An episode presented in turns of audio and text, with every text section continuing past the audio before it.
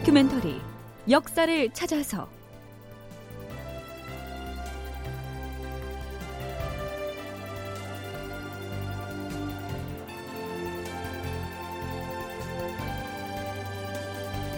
제 809편 평양은 명나라에 경기 이남은 일본에 넘긴다.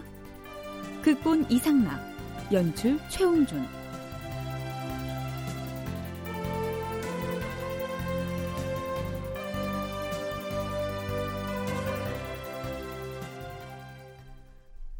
여러분 안녕하십니까? 역사를 찾아서의 김석환입니다. 임진년 9월 초에 명나라의 병부상서 석성이 상인 출신의 심유경이라고 하는 인물을 조선에 보냅니다. 의주에 온 심유경은 곧바로 일본군이 점령하고 있던 평양성으로 들어가서 일본군의 장수 소소행장을 만납니다. 그 둘 사이에 강화 협상이 있었다. 이러한 내용을 지난 시간에 방송했었지요. 그런데요, 심유경이 평양성을 나와 의주로 돌아와 있을 때 소서 행장이 심유경에게 편지를 보냅니다. 거기엔 이런 내용이 보이죠. 저는 일본에서 선봉부대 장군으로 임명받아 조선에 온 소서 행장입니다. 삼가 대명나라의 유격장군 심유경 대인 합학계 아래입니다. 어제 병기 약간을 드렸는데 심공께서 다시 조창을 요구하시기에 비록 장식은 누추하지만 한개를 구해서 올립니다. 그리고 주소 한 통을 명하신 바에 따라 바칩니다. 마음에 들게 작성했는지 모르겠습니다.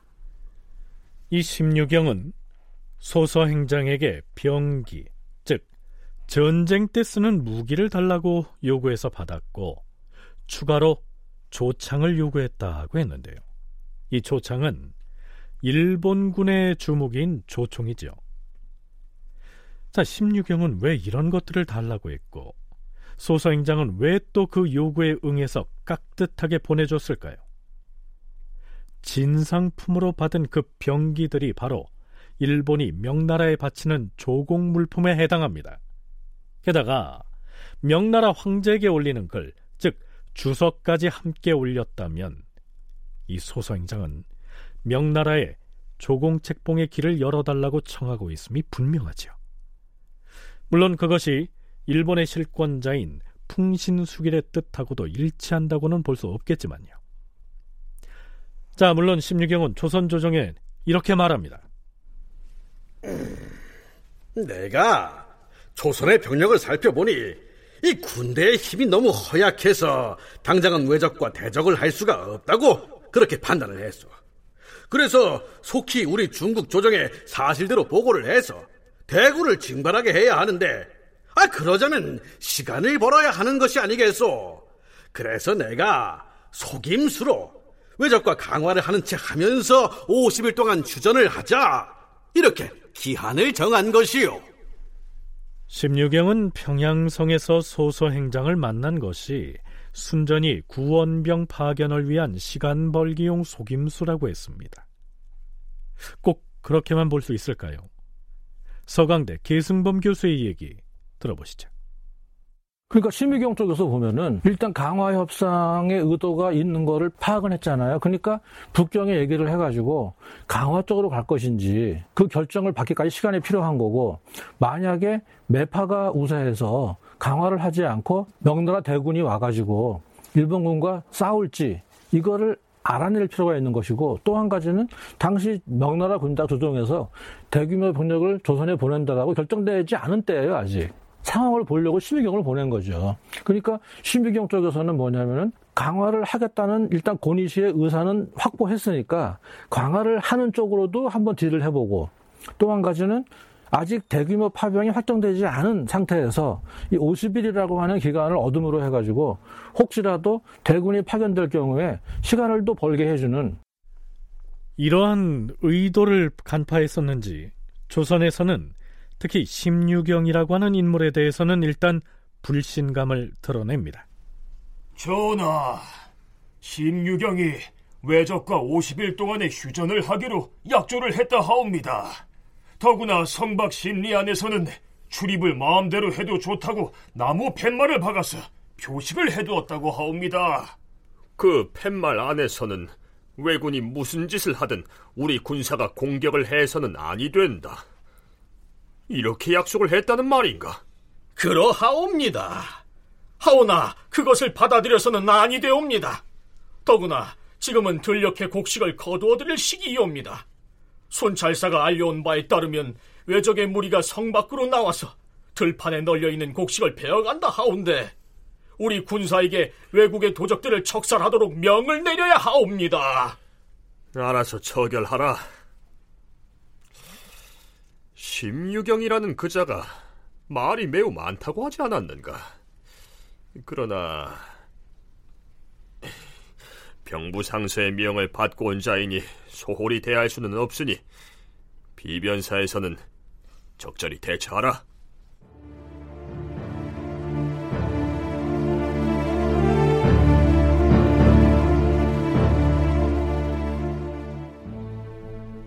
심유경이 평양성의 소소행장과 강화 협상을 한 문제로 뒤숭숭한 와중에 조선 조정에서는 북경에 진주사를 파견하기로 합니다.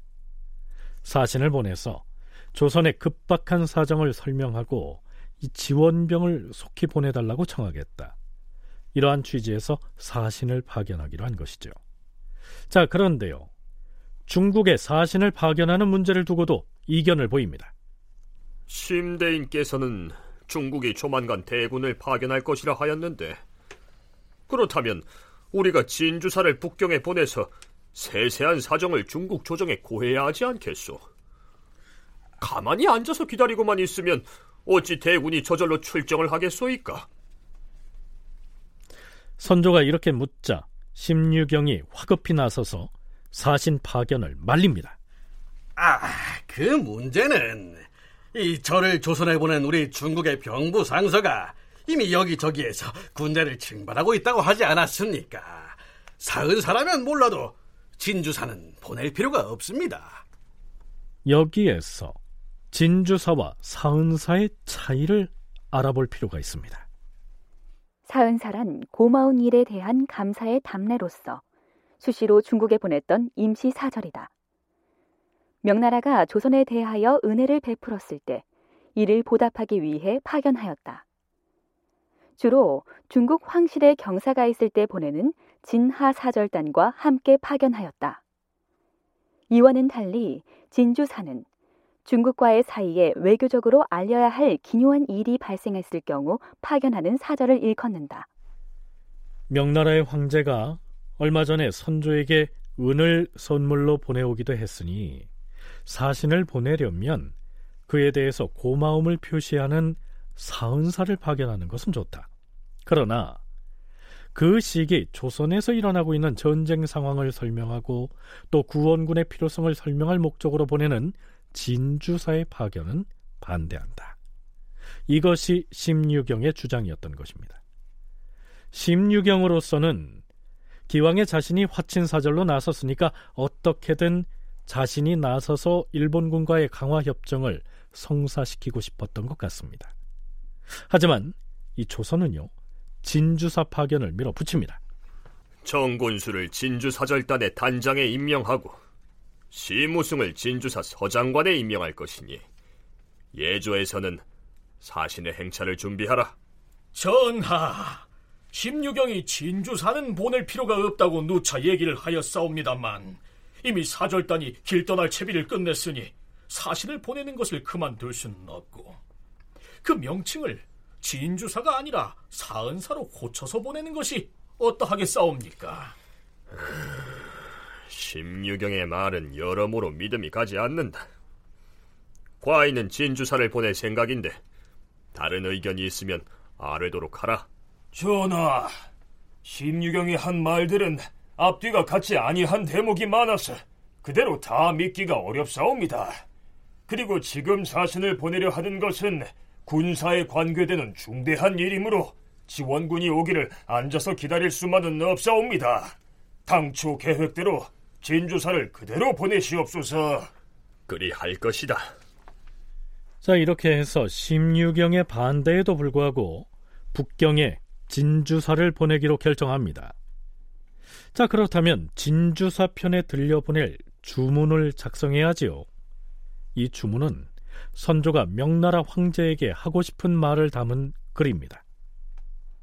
임금이 의주 행궁의 동원에 나아가서 좌의정 윤두수와 명나라 진주사로 갈 정곤수 그리고 서장관 심우승 등을 불러 면담하였다.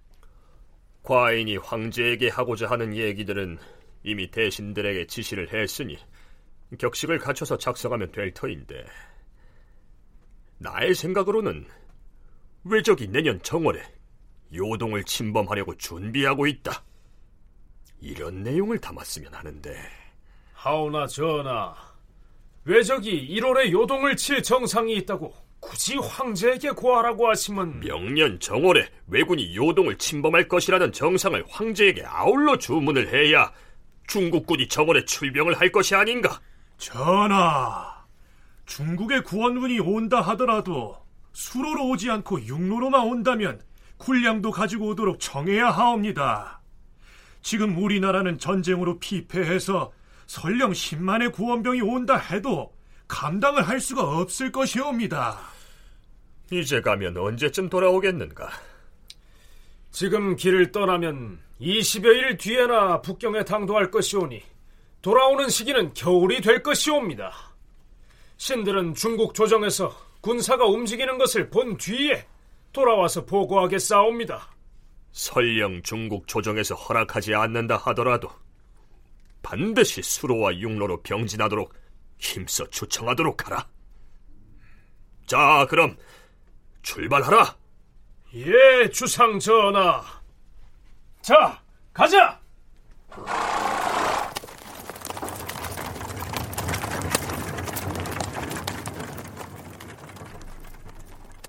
이때가 임진년인 1592년 가을이었는데요.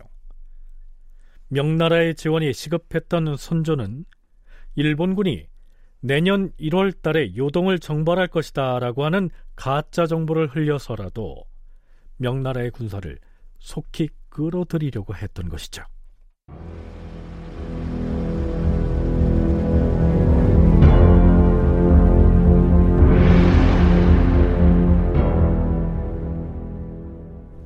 자, 그런데 명나라에서 들려온 바에 따르면 심유경은 자신이 그토록 말렸음에도 조선에서 명나라 조정에 진주사를 보낸 것에 대해서 매우 화를 냈던 것으로 전해집니다. 이제는 그가 일본군과의 강화 협상에 대한 명나라 조정의 답변서를 들고 다시 조선으로 올 것이기 때문에 그를 맞이해야 하는 조정 대신들의 처지가 조금 난처해진 것이죠. 선조는 이렇게 대응하라고 말합니다. 중국의 구원군은 언제 올 것인지 기약이 없고 외적의 세력은 시시각각 서북쪽으로 뻗쳐오는 실정이라 이러한 절박함 때문에 우리가 황제에게 진주사를 보냈다. 이렇게 대답하라.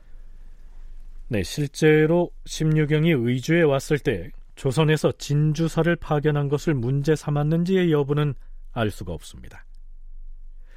심유경은 명나라 병부상서 석성이 소서 행장에게 보내는 문서를 지참하고 옵니다.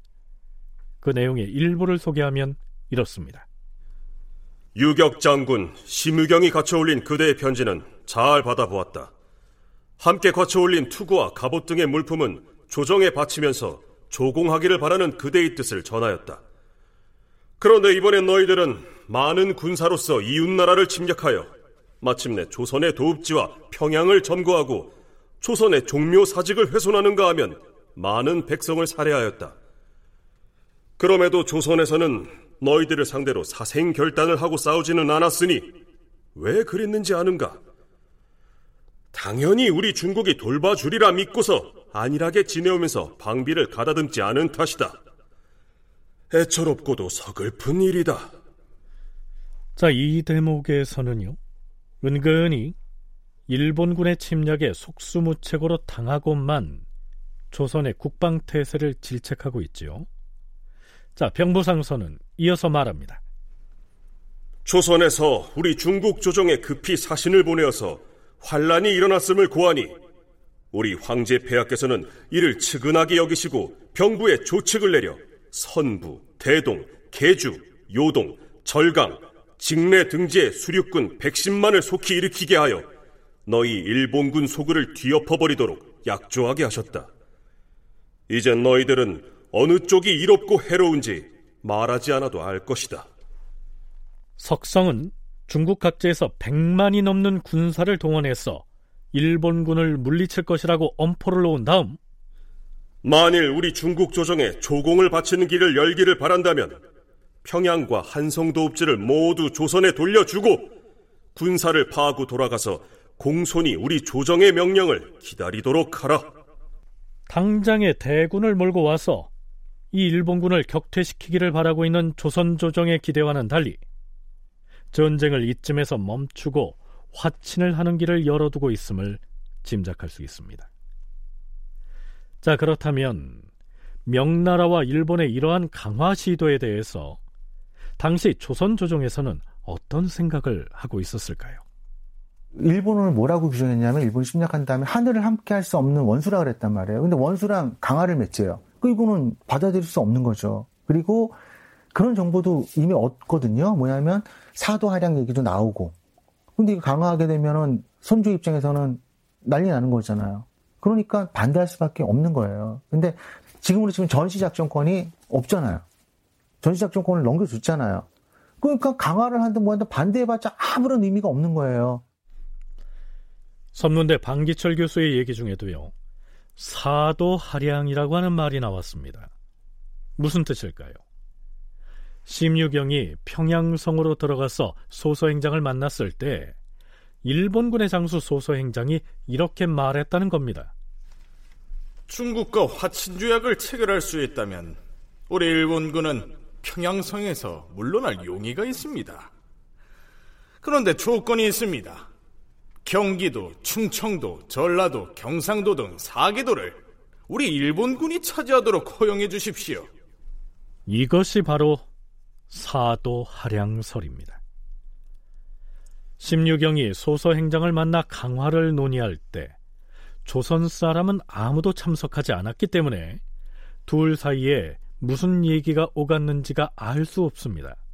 그런 가운데 사도 하량을 약속했다는 등의 얘기가 흘러나왔던 것이죠. 자, 그런데요. 그로부터 얼마 뒤인 선조 25년 12월에 명나라의 병부 우시랑 송응창이 자기 나라, 즉 명나라의 조정에 글을 올려서 심유경의 행태를 이렇게 비판하고 있습니다.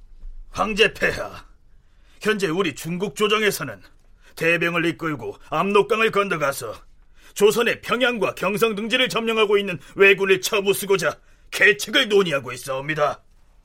그런데 이 왜구들은 참으로 교활하여서 우리 중국과 조선을 이간질하려고 하옵니다. 이를테면 지난번에 심유경이 왜군의 진영에 들어갔을 때 왜군 장수 소서행장이 이렇게 큰 소리를 쳤다고 하옵니다. 우리 일본군은 이곳 평양을 차라리 중국에 넘겨주는 게 낫지 조선에는 되돌려주지 않을 것이오. 평양은 본디 조선의 토지인데 중국이 조선을 구원하면서 어찌 그 나라의 위급함을 틈타서 남의 땅을 빼앗겠사옵니까? 이처럼 이간질을 일삼는 말을 듣고 혹시 의혹이 생길까 싶어 이 글을 올리는 것이옵니다. 실제로 소서 행장이 그렇게 큰 소리를 쳤고 심유경이 맞장구 쳤을 가능성이 있습니다. 다큐멘터리 역사를 찾아서 다음 시간에 계속하겠습니다.